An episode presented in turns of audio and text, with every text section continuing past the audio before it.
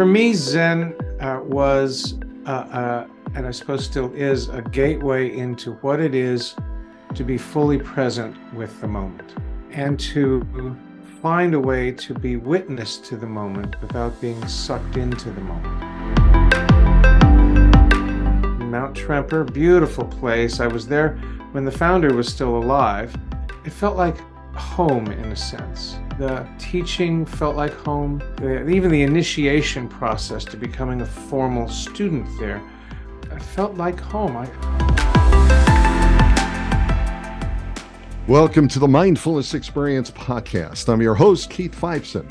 And today I am really excited to have Dr. Tom Ronen Goddard, a renowned expert in personal development, transformation, and coaching. And he's also got a significant background in mindfulness as well. In this podcast, we're going to explore the vast experiential knowledge, unique insights, and transformative experiences of Dr. Tom Goddard, and it spans several decades. I've known Tom uh, quite a while. He's going by the name of Ronen now, and he can tell us a little bit about that because I think it really talks to his story uh, from early life, his journey of self discovery, transformation, and personal growth.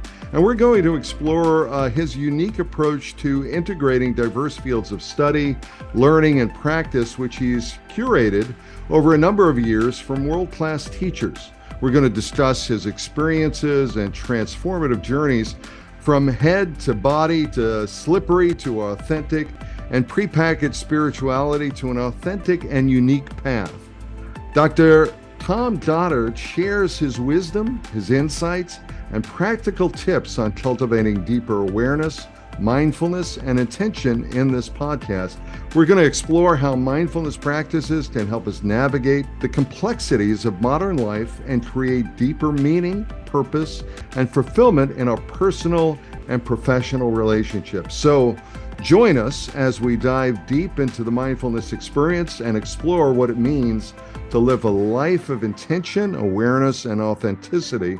Ladies and gentlemen, please welcome Dr. Tom Ronen Goddard.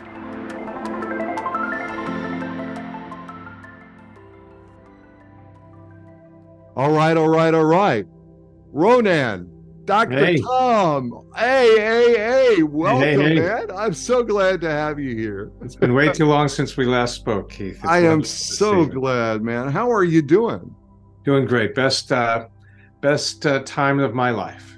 Oh, best time of your well, wait a second. You and I are the same age. So it's the best time of my life as well. It really is. It's a, it's amazing when you get that wake up call that says you don't have to do, you can just be who you are. Yeah. Yeah, it took a while for me at least and uh and now I'm just uh, I, I get to be. I get to be who I've always wanted to be and it's it's pretty sweet. That's that's uh, incredible. So you've had a, an incredible journey uh, of self discovery and transformation. I know you through several iterations. I know, I think I know you for probably about close to 30 years, maybe. You know, it's it's it's like close to 30 years, and you you are uh, uh, definitely one of my guru go to people. Can, well, it's true. It's very true. You know, I I, I seek inspiration from you. Ted, can you share uh, a little bit about your journey and uh, what inspired you to you know sort of go off on a journey of self-discovery because you've had your own company you've been involved in running retreats you've been involved in this whole area of consciousness you know uh, maybe you can like share your whole life in one one or two sentences. How's that how's that work? Oh golly share my whole life in one or two sentences oh uh, god forgive me. I'm sorry. Yeah uh, no, there's it. an old songwriter's trick that that rather than try to, sh- uh, I think we would translate this way: rather than share your whole life in one or two sentences, share one or two sentences and see if you can see your whole life reflected in it. Ooh, so uh, it's a little ooh, little easier to get at it through ooh, starting small. Ooh, let's go for it. Do it. Go yeah. It. So, um, I think it's fair to say that I've been trying to figure out what was going on at the largest scale since I was about 11. Hmm. Um, you know, I had, I won't go into the details of that story, but I had this a, a waking up uh, moment facilitated by my uh, by my wonderful mother, in which I realized that um, there was a lot more to God or the biggest possible concept I could come up with than what was being handed out in Sunday school. Mm-hmm. And once once that revelation came along, then everything started to unravel. It wasn't long, probably eight, nine years before I discovered Zen. Mm-hmm. And I dove deeply into meditation. Um, uh, what I loved about Zen was that it was uh, it was not about dogma, which at, at 11 I realized was probably not the life for me. Mm-hmm. And then so I, I, I dove uh, deeply into Zen meditation, and I at, at 11. That, so you were 11 years old when you started. Oh no, about 20. About 11. About oh, 11 is when I kind right. of the the. So fast forward from 11 to 20. Yeah. Yeah. So yeah, I, I kind of wandered around in the wilderness, as it were. Mm-hmm. Uh, once the right. thread of dogma got pulled and the sweater unraveled. Mm-hmm. And then I found myself um, kind of landing on uh, mindfulness as uh, through the lens of Japanese uh, mm-hmm. Zen. Mm. And I, I, just went down that path for decades, and mm. with with other important influences along the way uh, mm-hmm. from other traditions. But at my core, I really was a practitioner of Zen for probably until I was about uh, 55. So mm-hmm. for a mm-hmm. good 30, 35 years, that's how I kind of thought mm-hmm. about myself. Mm-hmm. Um, and there was something refreshing mm. about a tradition that paid a whole lot more attention to just sitting and being with reality mm-hmm. than on a particular set of beliefs I had to adopt and swear to and you mm-hmm. know uh, chant with a chance we right, we chanted right. were hardly dogmatic. Mm-hmm. You know? yeah, I mean, so Zen is, you know, uh, everyone kind of, you know, uses Zen sort of like, you know, you're very Zen or you're very. Mm. So what are like what are we talking about with Zen? Because I I know it is just a a sense of presence, a sense of being, a sense of uh, being uh, content with or uh, accepting with what is and sort of going with the flow is you know and and and you know uh, certainly alan watts in his famous book the watercourse way sort of talks about you know the the wu wei the the the uh, understanding and feeling the energy of it. What's your definition of what zen is? Hmm. Well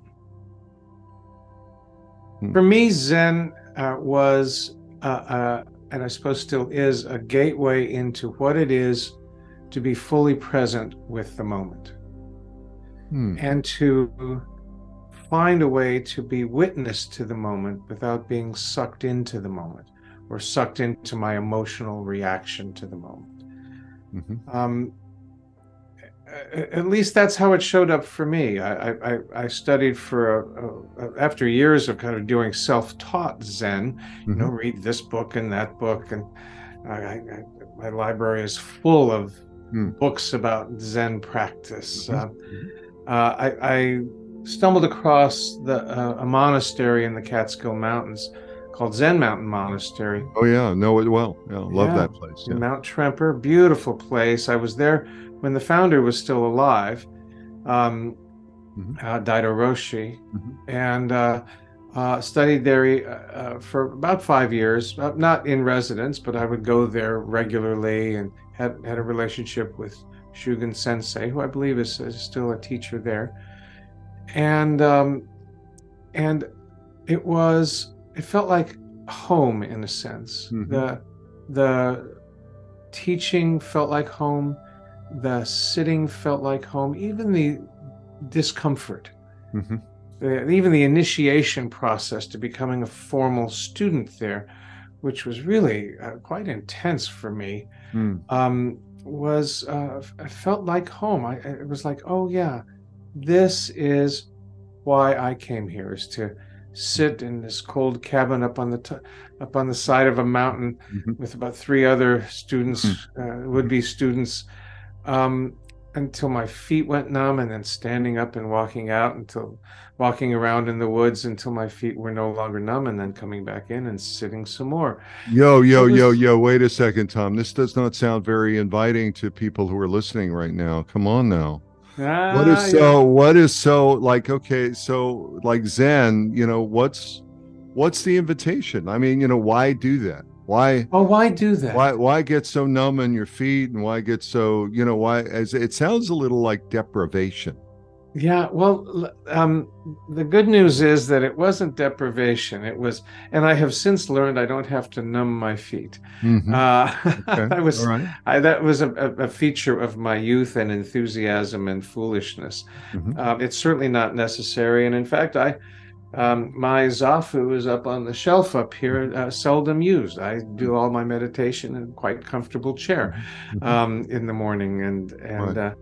uh, uh, so that was just part of my learning process. I kind of thought that's what had to be done, and I was, you know, in, in retrospect, that was I kind of bought into a hidden, not taught dogma mm-hmm. Uh, that that I don't need to buy into anymore. That's fallen away. Hmm. So, I mean, I always say, you know, we're human beings, we're not human doings. And yeah. I think what what I get from Zen, you know, certainly from Zen practice or Zen philosophy, is there's everything in the nothing. There is a sense of there's the space in between the raindrops, there's the silence underneath the sound, there is, you know, this other other other polarity that gives rise to the polarity that you may be, be may be paying attention to, but there is this other polarity that underlies it. It's not always what people say. It's sort of like what is the undercurrent that gives rise to that wave, right. you know. And I, and and that's what I've gotten from Zen. You know, is the ability to kind of like see underneath the surface as to what is being said, not a, not the way people are saying it.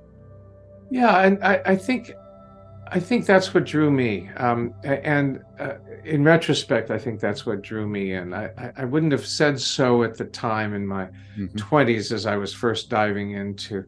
meditation. Mm-hmm. Um, but in retrospect, that's what I was yearning for is a, a shift from being a human doer to a human being. Uh, and, you know, here I am at 68 and just now starting to get really clear on how addictive to doing mm-hmm. I have been and have been really since I remember anything. Mm-hmm. Mm-hmm. Um, there was a, I grew up in a culture of achievement, a, a, family of achievement where where you get the you get the girl by getting another doctorate. You know, I mean, it was mm-hmm. uh, so uh, and striving and focused, and I would call line energy, where you go out and you you go do something right. um, and that's you, you, make something of yourself you do something and and so much so in my mm-hmm. enculturation and, uh, and, and maybe even a part of my nature i don't know that that felt like i've i've had to do mm-hmm. in order to be even though my head mm-hmm. decades ago heard the teaching that you start with be then you do and then you get get to have but I still I don't hmm. think I bought into that until relatively recent in my uh, the development of my practice. Mm, wow. So you know you've really, I mean, to that point of doing, you've done a lot, haven't you? You've uh, you ran your own company. You've been a lawyer. You've get, gotten involved in running retreats. You know, wh- what are some of the things that you've done? And you know, in terms of those things, what are you know maybe some of the highlights of, of things that you've really enjoyed uh, doing in your life. I mean obviously here you are you're 68 as you say and you feel like you don't have to do anymore. But looking back i mean and looking at where you're at right now do you have a sense of that? I mean i'll i'll we i'd like to flesh out your your background a little bit more so people know that you're not just a friend of mine but you're someone who's you know really well accomplished well, yeah. Well, I, I'm. I decided I wanted to be uh, at the ripe old age of eight. I decided I wanted to be a member of the U.S. Congress. Mm. I think there was a field trip. I was living in Northern Virginia at the mm-hmm. time, and there was a mm-hmm. field trip to the House of Representatives. And I mm-hmm. sat down in a seat, and I said, "Ah, yeah, this is what who I want to be. Mm-hmm. Mm-hmm. Someone who sits in this seat." Mm. How, how did that? Now you weren't in Congress, were you? I know, but that's what Oh, I decided at God, eight that thank I wanted. God. Otherwise, you may not be on the show. no, no, no. At, at eight, I decided that's who I wanted to be. Okay. And All so then the next 25 years, I every uh, step I took educationally and professionally was single-minded with that eight-year-old's dream in mind. Mm, That meant going to law school, because when I sat down in 1963 in that seat in the House of Representatives, uh, most of the people in Congress were lawyers. I thought, well, so I, I'll be a lawyer. Had no particular interest in being a lawyer, but I wanted to be a congressman, so that's what I did as a prerequisite, at least in my young mind. And uh, so I did that, and then my my plan was to uh, work as a lawyer for no more than five years, and then get into politics, and then from there get some experience with that, and then run for office. So after two years as a lawyer, I Mhm. um, I got hired by the governor of Arizona, Bruce Mhm. Babbitt, and I, Mhm. you know, did almost two years with him, and that was great. I mean, it Mhm. was just great. Mhm. He was great. The, the people I worked with were great. The work I was doing um, with uh, um, uh, there was a variety of wonderful topics I was able to tackle, both environmental and dealing with uh, uh, how the justice system and schools uh, uh, are, are not well adapted to handle uh, the troubles of teenagers, all sorts of wonderful topics that I felt like, yeah, we're doing good in the world. And then my career wandered through public policy for a few more years. I set my own consulting firm, political consulting firm, and did that for a couple of years. And then I ran for office. I ran for Pima County Supervisor in Oh, Tucson, really? Arizona. Wow. Oh, wow. I didn't And, know uh, that. It was Tom. 1988, and I got my butt kicked Wow. by uh, a guy who had been a Republican uh, senator uh, at the state level uh, for five terms, and um, we ran a very civil campaign. That's when such things actually happened. I actually liked the, guy. He was a moderate Republican, and I was a moderate Democrat. We had civil debates about reasonable issues, and um, there was no culture war at all. It was about do we do comprehensive planning? How do we do comprehensive planning for the uh, metropolitan area of Tucson? Really, uh, how do we deal with water rights? Great stuff. I enjoyed that piece of the running for office, but then I, after a few years in it, I realized, oh, it's the money that's the problem. Mm. Um, I got to see that when I worked for the governor. I got to see, even with uh, very high minded individuals, the Mm. really, it, it seemed to be improper role of money Mhm. in the Yeah. way things were done uh, in the best possible administration. And I could only imagine uh, uh, lesser humans than the, the ones I was involved And this with. is back in the 80s, right? Yeah. When, when yeah, greed it was, good. in the Greed- early to greed was mid 80s is when I was doing that politics. And, and then, so I, uh, um, so uh, I, I kind of gave up on the dream of being an elected official. I didn't like raising money from my friends when I ran for office myself. It was like, oh, this is Right. awful. Yeah, but money makes the world go round. Money Oh, makes God, the world go round. A mark, a, a, a mark, a, a fin, a, what is it? A mark, a fin, a, a, a Dutch or a pound or something Oh, like oh, that. yeah, money. Yeah, I, yeah, yeah, yeah. I can just hear Joel Grey singing it That's now. right. Yeah. You know, Right. so, Yeah. so so I wandered around aimlessly for a while, and then I found a, a, a, a, human development training, uh, Mm-hmm. no longer in business, called LifeSpring, Mhm. And I did all of those trainings because that was the first time I'd ever. That was like a uh, that was like a spin-off of uh, Landmark Forum or uh, Well, it was like first cousin. They kind of grew up cousin, right? together. yeah, yeah, Land- Est- Est Est of Est. Yeah, yeah, yeah. yeah, Est and LifeSpring kind of grew up together, and then LifeSpring kind of uh, fizzled out as LifeSpring. There's still a bunch of LifeSpring trainers out there doing LifeSpring trainings, but they don't call it that anymore. The business is no longer there. Right. Um, but yeah, Est is. Uh, I never did Est or Landmark or Right. Forum, but I, I, the folks I know who've done both said they're very, very similar, and some of the processes are even similar. Outside of Zen, it was the first time that experiential learning Mhm. was at the fore. Um, uh, it was at the foreground, Mhm. and I loved it. I thought, oh, experiential learning. This Hmm. is astonishing. And at first, I thought, well, I'll, I'll just be a LifeSpring trainer. Hmm. Uh, and I started to explore what that might look like. And I went, oh, I backed away from that as soon as I looked at the life of LifeSpring trainers. uh, because they were on the road three weeks out of every four. And I had two young boys at home um, and a beautiful wife. And I decided, no, this is not a good time in my life to be out of town three out of four weeks. So I, I got to rethinking my life and said, well, there maybe I could do this sort of work uh, elsewhere, maybe in organizations. And so I went back to school. I decided to become a psychologist. Mm-hmm. Um, so I went back to school and got a doctorate in psychology mm-hmm. with an idea that I would work with organizations. Mm-hmm. And, uh, well, you know, um, what's the, the Yiddish expression? Uh, man tracht, Gott lacht. Um, man plans, God laughs. Right. And so uh, my life took some interesting detours. I became a general counsel and vice president of a health plan. And then I became the chief operating officer and general counsel of a healthcare accreditation company. And then I mm-hmm. started my own healthcare consulting firm, all at the same time mm-hmm. That I discovered a place that you know well, Shalom Mountain, a retreat mm-hmm. center in the Catskill right. Mountains, where you and I met. Mm-hmm. And um, and and that was like uh, LifeSpring in, in that it was body focused, but it seemed much deeper mm-hmm. much deeper, and even had the potential to mm. access transpersonal realms, you know, the realms beyond my personal self. Yeah. So let me ask you. Uh, let's let's stop there for a moment. So you've got this. Uh, you've got this really wonderful analytical uh, background that really you know starts out with being a lawyer, really discerning and being able to you know, like dive deep and do the research and really look at the law and what the valid validity of arguments might be one way or the other, measuring both, but yet seeing both sides of the argument. Uh, and then weighing whatever it might be. Uh, but you bring that into the world, and then you start on your path. You do this Zen work, you, you incorporate that into your work, your sense of presence, and you recognize that there's something missing.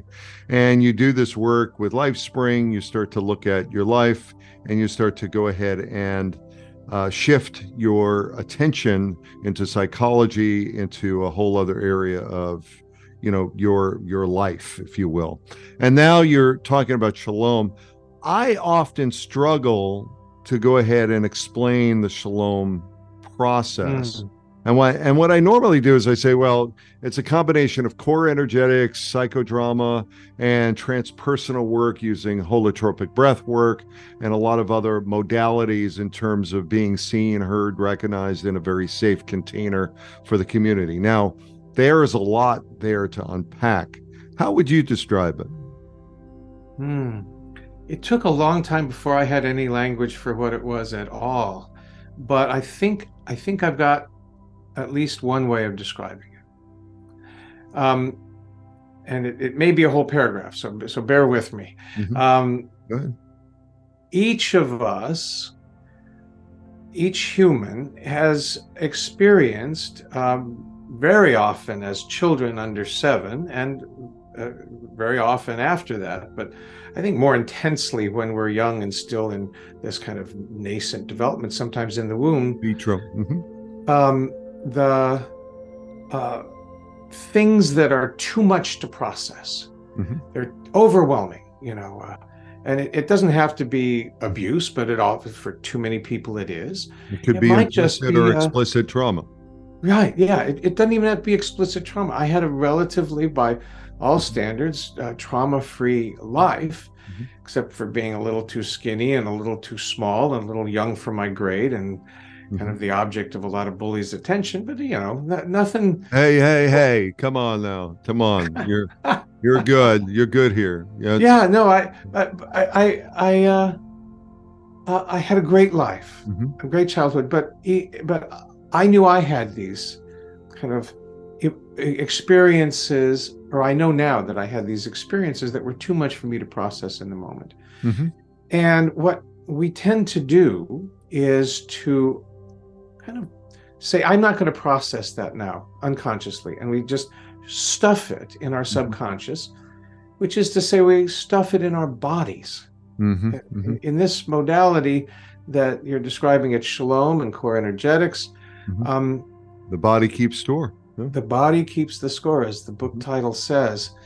And uh, so, what Shalom and core energetics um, and other similar modalities are attempting to do is through breath and movement and some, but not much conversation, find those blocks that make our presumably whole selves into little multi chambered rooms with walls all over the place, mm-hmm. isolating parts of us. Right. And to find those walls and with breath, energy, movement, and some conversation, uh, hopefully soften and maybe even dissolve those walls. Mm-hmm.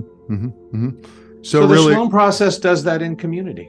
Mm-hmm. So, really, in that process, to be able to go ahead and bring those parts those exiled parts into the conversation or into the room to go ahead and let them be seen, let them be heard, let them be recognized, and in some cases, let them be um, uh, let them be examined uh, through the process of psychodrama, reenactment, using emotional literacy uh, as a way to go ahead and reset, reframe, reboot our experience so that we can go ahead and go into the world uh, kinder, nicer, gentler peace, people that love ourselves more than perhaps we did going into it. Right. And love is right at the heart of it. Love and intimacy, interestingly, mm-hmm. are at the heart of it. Mm-hmm. Um, uh, one of my teachers, uh, Marc Gafni, has put it this way when, when I asked him to talk to me about the shalom process.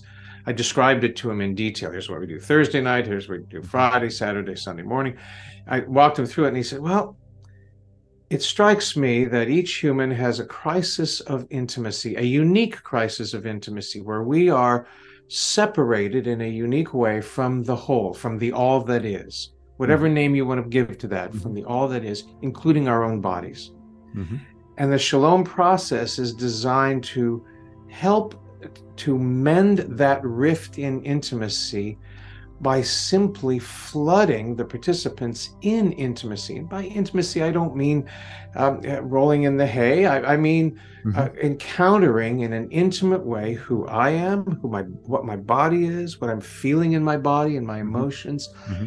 and using that as a doorway to intimacy with other beings and to intimacy with the all that is. Mm-hmm. Into me see, to be seen, heard, and recognized as you are, and for whatever your story is. So let me ask you, you you've got these diverse fields of study, you had your own company, you worked with individuals, and you're uh, actually going back to Shalom doing retreats now as well, still, and you work with people on an individual level. So my question is, is from your view, uh, you know, looking back at this experience and being present with your sense of presencing, yeah, your sense of like being present with people, what are some are, uh, well, let me ask you first, what do you think about how do you integrate these diverse fields of study and practice to create an integral approach to personal development? Hmm. I would say a few years ago, I would have had a very intellectual answer for mm. that. Uh, um, you know, I'd probably cite Ken Wilber and and uh, weave in all sorts of integral theory in there. And mm-hmm. it, how do I integrate it now? Is that anymore? I've just absorbed it so much that I now am simply present with the people I work with. In core energetics, um, in core energetics, that you know there are these five characterological structures that date back to Wilhelm Reich, uh, and uh, have been filtered through uh, his de- uh, psychological descendants and bioenergetics and core energetics. And then, but what they say even in core is to learn the five characterological structures that people grapple with and then forget them and just be with your client. Mm-hmm. And I'd say that is truer and truer for me. I mean, well, you you and I both know um, uh, some of the same leaders at Shalom. And when I was first in training to lead retreats at Shalom Mountain, I uh, I thought, wow, Lawrence must have a bag of tricks, mm. and uh, you know, how do I develop that intellectual expertise to know how, when presented with this kind of situation and with a retreatant, to do that particular technique and then to play that song at the end of that mm-hmm. experience. Mm-hmm. Uh, and then what I've come to know with experience and um, uh, is that I need to let go of all of that in order to be fully present and let the mere presence with the individual or the room or with myself inform what is next in, in a, a spontaneity that I only dreamed of having access to when I first started reading about spontaneous action in the Zen texts that I was studying in my 20s. I didn't even understand acting spontaneously as I do now 40 years ago. And so now my hmm. clients show up or my retreatants show up, um, and then uh, I have a basic structure. I know we want to do some breathing, and I know we want to be present with each other, and there may be certain forms that come into play, but I hold all of them very, very lightly. Mm. Mm-hmm. So there's so something so there's something there's something that you're saying that you're not saying, and I you know I it, it it's it's sort of um, it's maybe sort of difficult to grasp for me or maybe for the listeners to kind of get to you know what it is that you're talking about because to me it's sort of like trying to describe the wind you know you you know it it it, it there's a sense here of intuiting of of being present to whatever the whispers are whatever you know is coming up for you at the moment and following that like that muse it sounds like. It's not about you know the intellectual patterning and all the foundational work i think is there but that's really sort of the the river that really or the the the the, the river bed that really holds and supports the river or the flow of the water which is really in the presence of the relationship. I, that's beautifully put uh, keith. The um you know, right up there on the wall at Shalom, it says, more than anything else, we want to love and be loved. First principle of loving. Mm-hmm. Been up on the wall for decades. Mm-hmm. And I think I start, I know I start there with myself and with whoever walks in the door and whoever I encounter. Mm-hmm. And the corollaries to that are more than anything else, we want to see and be seen, hear and be heard.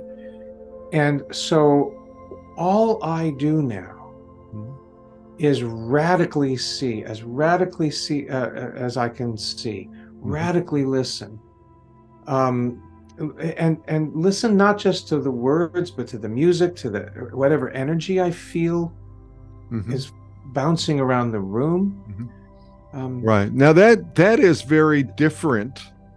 That is very different than a clinical uh, analyst, uh, someone who is going into working with a client, perhaps a therapist, oh. you know, and and within that context, uh, sort of, you know, coming up with a DSM uh, analysis in terms of what's going on, in terms of, you know, their case and how do I bill this on my insurance and what do I do, right?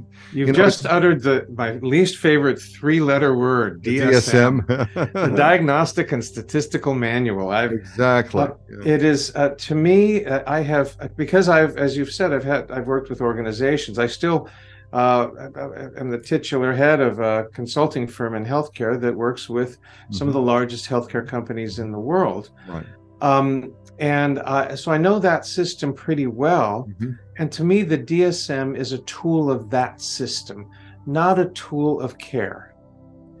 Um, uh, uh, uh not nearly as much. Uh, mm-hmm. Uh, mm-hmm. It, it's really about money. We, are mm-hmm. back to money, making the mm-hmm. world go round. Mm-hmm. It, I think it's very helpful for insurance companies to figure out what they're going to pay for and how much right. they're going to pay. Right, right. But we, but within the context of what you're talking about, I mean, it's a very different model, right? Because here you're not really relying on the on the clinical, on the analytical, on the you know classification of somebody's issue or somebody's you know uh, uh, break, if you will. You know, you're really sort of looking at the individual and you're kind of moving in a lot further. Um, you know, it reminds me of the work that I've been doing around uh, psychedelics, you know, because what happens with that individual is they go on a journey, right? And, you know, I, I like to think about the work that we did uh, at shalom as individuals going out on a journey, having a journey and uh, being able to go ahead and go deep, dive deep into the, you know, into for the for, for the pearls and really kind of come face to face with their shadow and really come face to face with the darkness. But it's that individual that's doing the work. You're not walking or talking them through it. You're there, your presence for them, and you're you're really using, you know, a therapeutic presence and really kind of helping them to mirror or helping them to see what it is that there is coming up for them if they want that guidance. And I'm wondering from your experience upon you know doing the doing this work and you continue to do that work with individuals what your sense of this sort of hero's journey is the mat work is the psychedelic work is as individuals sort of go into their mindfulness state go into a state of being present for themselves all of the parts of themselves and uh, you know what is that about because there's you know it, it's it's it's difficult work. It's not it's not the analytical work. It's not the talk, show up and throw up, right? Right. Well, it, I, and I think the reason it's difficult uh, for so many of us is that we ha- have not received much training or had much practice in radical presence with each other. We actually don't know much, or with ourselves. We don't know much about how to do that.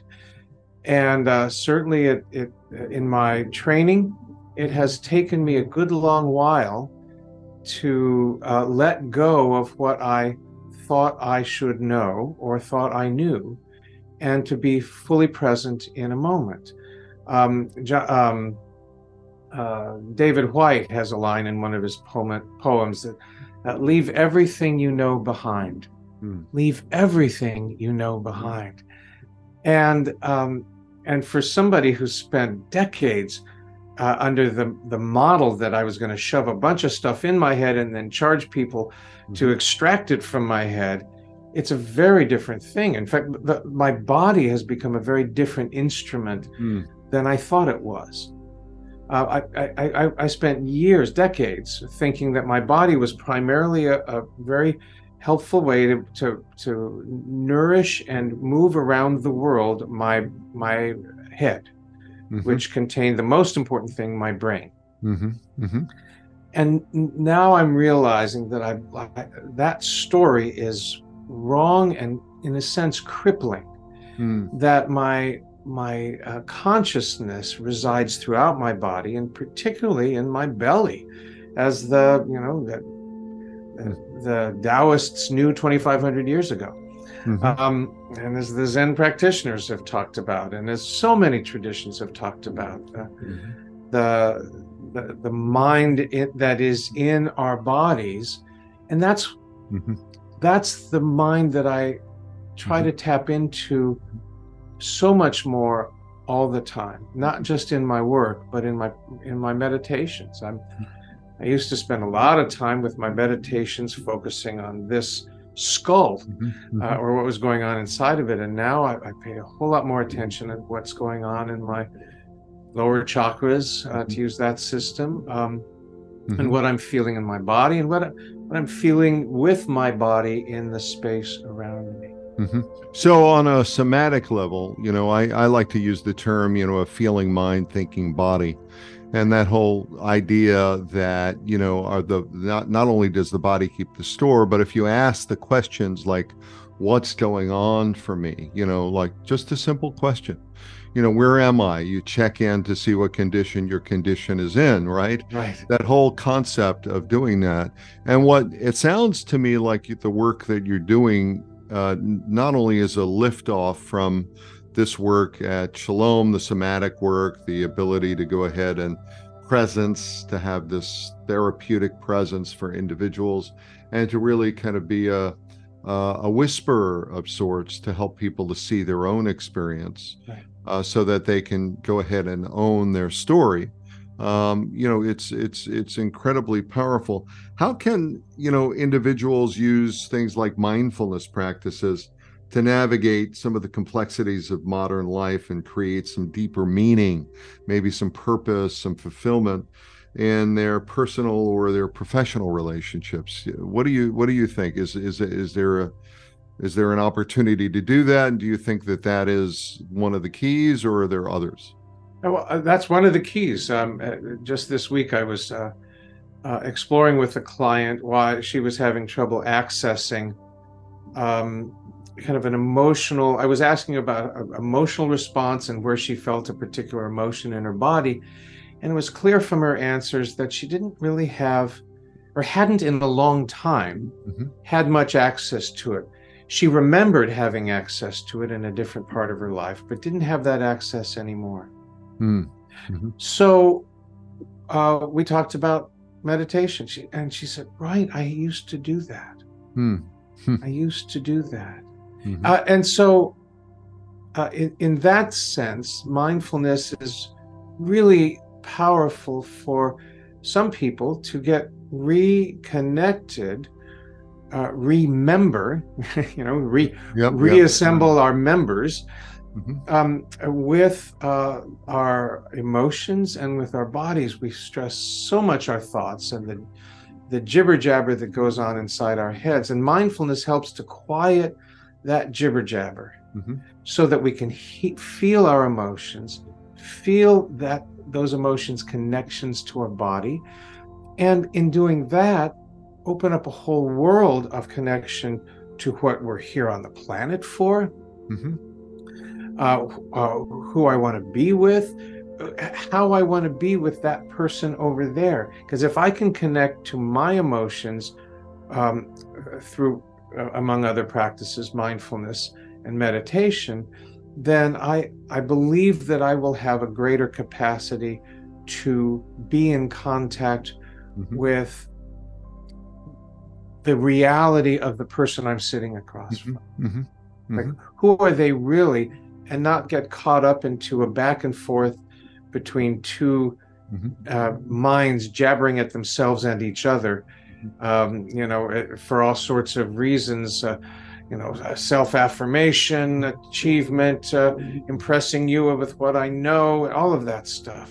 Mm-hmm. It's really tuning in using this as an instrument, this body as an instrument to help tune into your being mm-hmm. as an instrument and uh, set aside, at least for a moment, the uh, thinking brain, the mm-hmm. the doing brain, and actually be with. Mm-hmm. Jerry Judd, the founder, or one of the co-founders of of uh, Shalom Mountain, uh, once took me aside when he was a young man of about 93 Mm-hmm. He lived to be uh, just shy of 100. He, he's a young man of 93. He said, I want to give you a gift, my friend. Mm-hmm. Gift is the word with.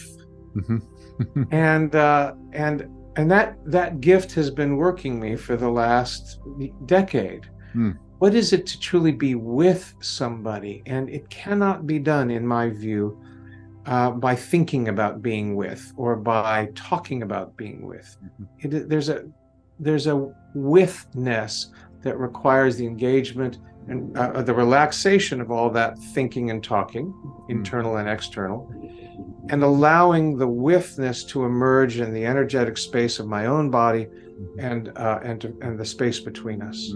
Well, that's part of the challenge, I think, I, and I really appreciate that answer. I think that's part of the challenge of where we're at, you know, with the Zoom culture. I mean, we're you know, I was with a client earlier today myself, and you know, I became aware. You know, he was talking about uh, his therapist, uh, another therapist he's working with, and he said, you know, and he shared something with me, and I, he said, well.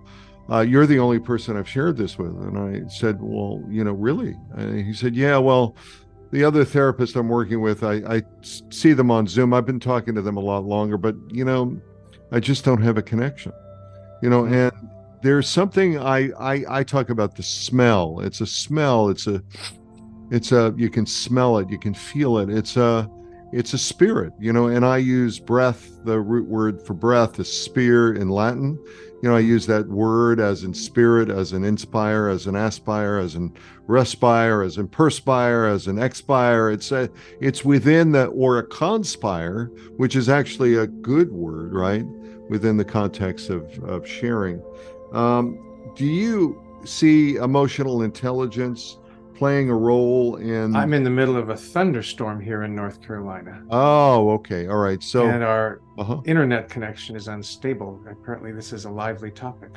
Uh, I, I, I, don't know if you got that. But did you lose? Did you lose half of my conversation? about the last ten seconds, there's this uh-huh. wild thunderstorm going on outside here, and the little sign your internet uh, uh, connection is unstable. Just as you're talking about the limitations of Zoom, exactly. you know, it's perfect. It's perfect. Yeah, it's totally perfect. Yeah. So, uh, you know, I mean, that whole idea of us sharing and conspiring, and I use that root word of breath as spear yeah, as in inspire or aspire, expire, and conspire. I mean, conspiring is something that people do. It's not necessarily a bad thing. It's something that they, you know, they can breathe and they can feel and they can smell what's going on for other folks. You know, you can walk into a room after an argument and you can smell and feel the negative energy in right. the room. You know, you can just it's just a part of it. And my my follow up to that was, you know, do you what what what role do you think emotional intelligence plays within the ah. construct of, you know, uh, like having that and do we are we are we being dumbed down in some way you know like with zoom and technology and just being dumbed down to the point that you know we we we you know we're just relying like on ai you know mm. on artificial intelligence so i think there's this this emotional intelligence and the aspect of being able to create you know not only good leaders but you know personal and professional success in terms of building strong relationships it's so um, wonderful that you're talking about uh, emotional intelligence in this context i um, when i was uh, in graduate school for psychology um, I, I, wrote a, a major, one of the larger questions on my comprehensive exam was about emotional intelligence. And I, it was a take home exam, a week long take home exam. And I was able to dive deeply into the research of uh, Salovey and Mayer and Caruso, who kind of came up with the modern use of the term. Yeah, out uh, of uh, Yale. Before, out of Yale, I, I did that program as well. Yeah. Yeah. Yeah, I studied with Caruso and and uh, David, uh, David, David Caruso, beautiful yeah. man. Yeah. Oh, fantastic stuff. And I love what they brought to that field. Um, and again, they're just re- because they're um, they're in that model of testing. You know, they came up with their own scale of one of oh, probably a half a dozen emotional intelligence scales. Um, they had to kind of operationalize what they were talking about useful in the world of Western science. But again, like the core energetics characterological structures or any of these other models, Ken Wilber's integral theory model, at a certain point, we need to let go of the model and just be with each other. Now, what I think the value of emotional intelligence research has done is it's exposed us to the multiple multiple dimensionality of emotional intelligence. It's there's a lot to it, as you learned in your training and I learned in mine.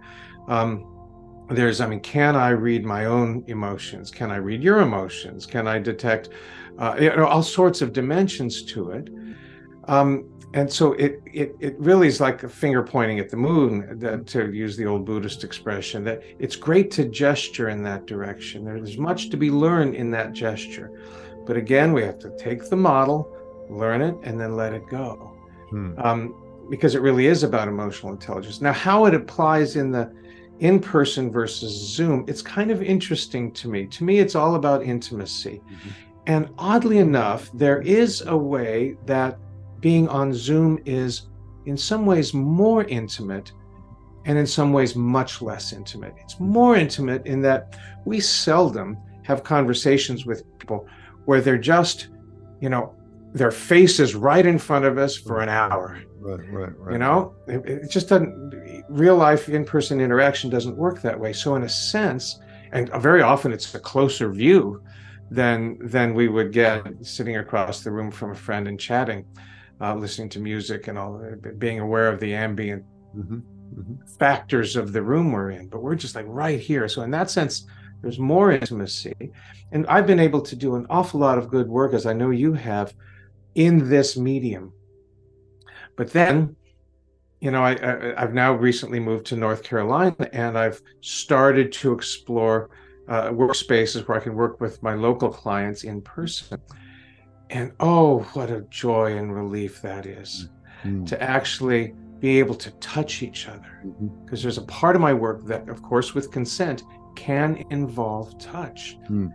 There's so much information. Just when I when I'm facilitating breath to put my hand on my, my client's belly, mm. there's so much information there that is like, oh, oh, that's going on. Mm. I mean, we, you've seen this in shalom retreats that are very often a part of the the uh, breathing facilitation at the beginning of a piece of individual work at shalom involves the the retreat leader actually lying down uh, uh, heart to heart across the body of the participant for at least a little while and facilitating breathing. Mm-hmm. You can actually, if you do that enough, you can start to feel that, as you put it, the smell.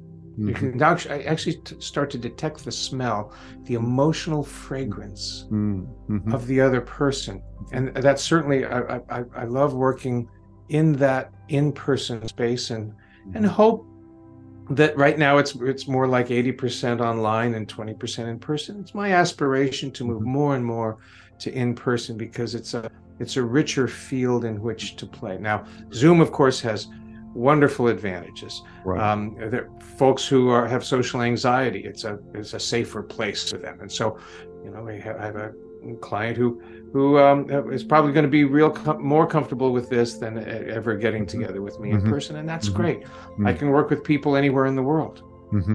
right, and do right. great work, as I know you do. Um, and so I, am not dissing Zoom, but it's a it's a very different kind mm-hmm. of intimacy with advantages on both sides right. and disadvantages on both sides. Yeah, I think, you know, uh, to that point, I think it's allowed us to go ahead and reach more people and allowed more people to show up and allowed more people to get together without the sort of clumsiness or the social awkwardness you know and uh, yet at the same point it uh, because of the intensity sometimes it doesn't necessarily get all of the uh, attention you know that it might get if you were in a retreat with someone who was you know, emotionally uh, having a challenging time and needs to go ahead and be seen, be heard, be recognized, and, you know, have something come out of them that may not come out of them because of the, you know, because of the uh, buffer, if you will, that that that Zoom holds. So, right. Um, so yeah, so I, I I thought it was important, uh, Ronen, to uh, see, I, am adopting the name. I've, I've got. Good. I'm, I'm good. I'm good. Everybody so, who's known me for more than ten years, as you do, gets a pass on the Ronen Tom split. Yeah, yeah. I can so, go either way on that. So I, you know, I don't want it to be the last uh, uh, part of it, but you did adopt this new name, this uh, because I know you as Tom Goddard, and you've now got this new name, Ronen and it's new to me but you told me earlier that you've had this name for quite a while it's a spiritual name. Can you speak to that for a moment? Yeah, it's it's Hebrew for song, or in the hyperbolic uh, words of uh, one of my teachers, Marc Gafni, uh, thunderous song of God. I, I just think song is plenty. Mm-hmm. Um, you know, I, I grew up uh, the child of people who met in music school and mm-hmm. a musician myself and who has born two children who mm-hmm. are music, professional musicians and so uh, uh, but there's a, a, a I, I've as I've moved into this part of my life where I'm moving away from selling my brain, mm-hmm. you know, uh, which is what I've done for almost half a century, uh, to really more engaging with my heart. Mm-hmm. Um, uh, song seems to m- more appropriately fit mm. who I have uh, evolved into. Beautiful. Beautiful. I love that. It's certainly, uh, you know, years ago I was given the name uh, by uh, Swami Satchidananda of uh, Shunya, and it's really short for Shunyata. And uh, of course, I got this name. I was so proud. I got the name and like, oh, it's nice. It's Shunya, Shunya. And I said, well, you know, what does it mean? And they said, well, it's actually short for Shunyata. And I said, well, you know, what's that mean? And they said, well, it really means zero, nothing and I was like, huh? So you're you've got this beautiful song you know, and I've got nothing. All right. so, you know, I'm I'm like in awe of that of that of that explanation. And uh, you know, I've I've since come to really, really appreciate the name because it really is, you know, about uh, having a presence or having a sense of coming back to the moment because, you know, at the end of the day, it's all nothing. And it's meaningless and it's meaningless that it's meaningless. So yeah. it's beautiful. That's beautiful. and I've I've I've come to have a very sweet appreciation for emptiness. Mm-hmm. Um, that I, I because I also was deep in the world of emptiness in my years as a Zen practitioner. Uh, it was like, oh, I don't know that I like the feeling of this. Mm. Well, I'm taking some solace, Keith, in the mm. findings mm. of quantum physics, or at least the mm. theories of quantum physics, mm-hmm uh, who tell us that even in the, the emptiest vacuum of space, mm-hmm. we have this quantum field that is pure potential, in and out of which quarks pop mm-hmm. into existence and then are reabsorbed back into this apparent vacuum. Mm. And that that serves for me as a metaphor for the fullness of emptiness. Mm. And so I have finally befriended this term yeah. that has tormented me for decades, this emptiness. So I'm glad I to meet you, Mr. Emptiness. I love that. I love that.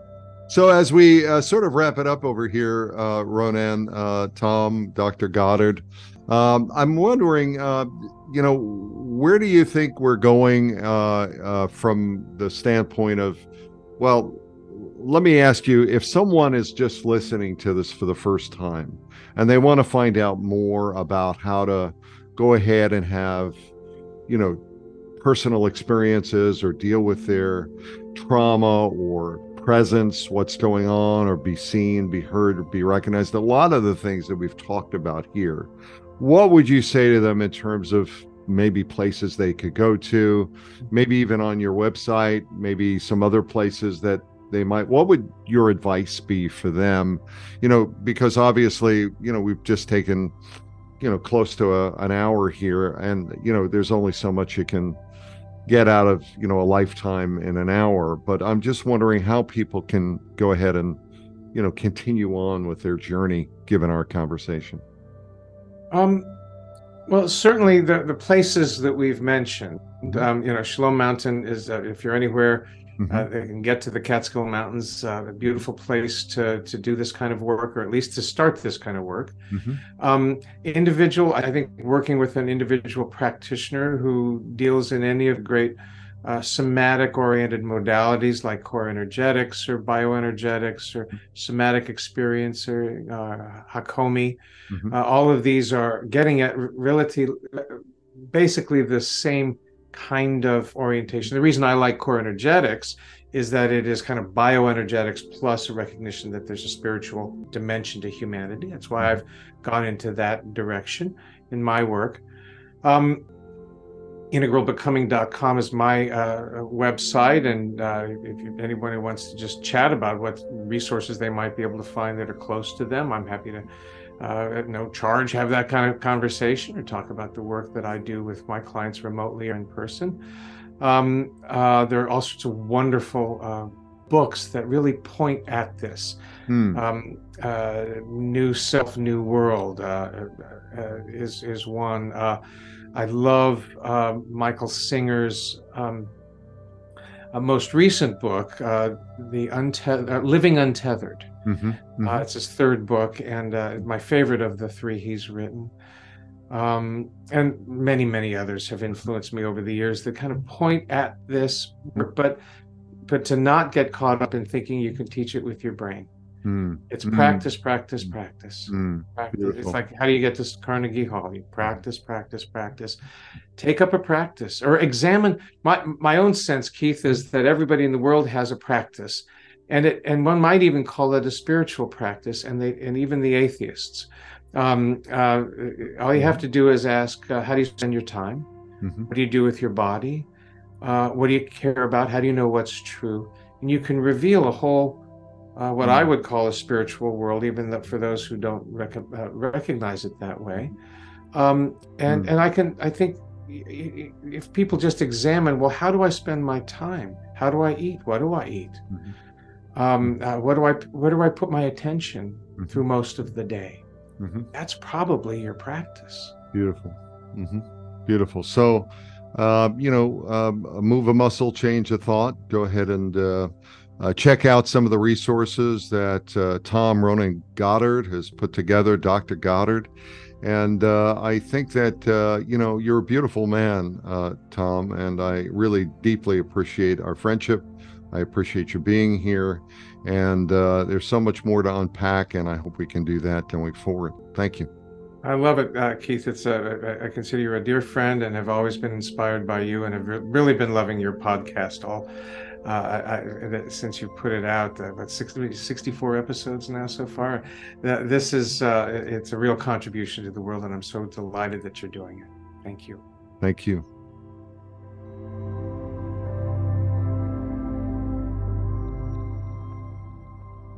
Thank you for listening to the Mindfulness Experience podcast. If you enjoyed this episode, be sure to subscribe and leave us a review. We have other exciting guests coming up in the next few weeks, so stay tuned. For more mindfulness tips and tricks, visit our website at workmindfulness.com. Thanks again for being a part of the Mindfulness Experience. This is Keith Fiveson.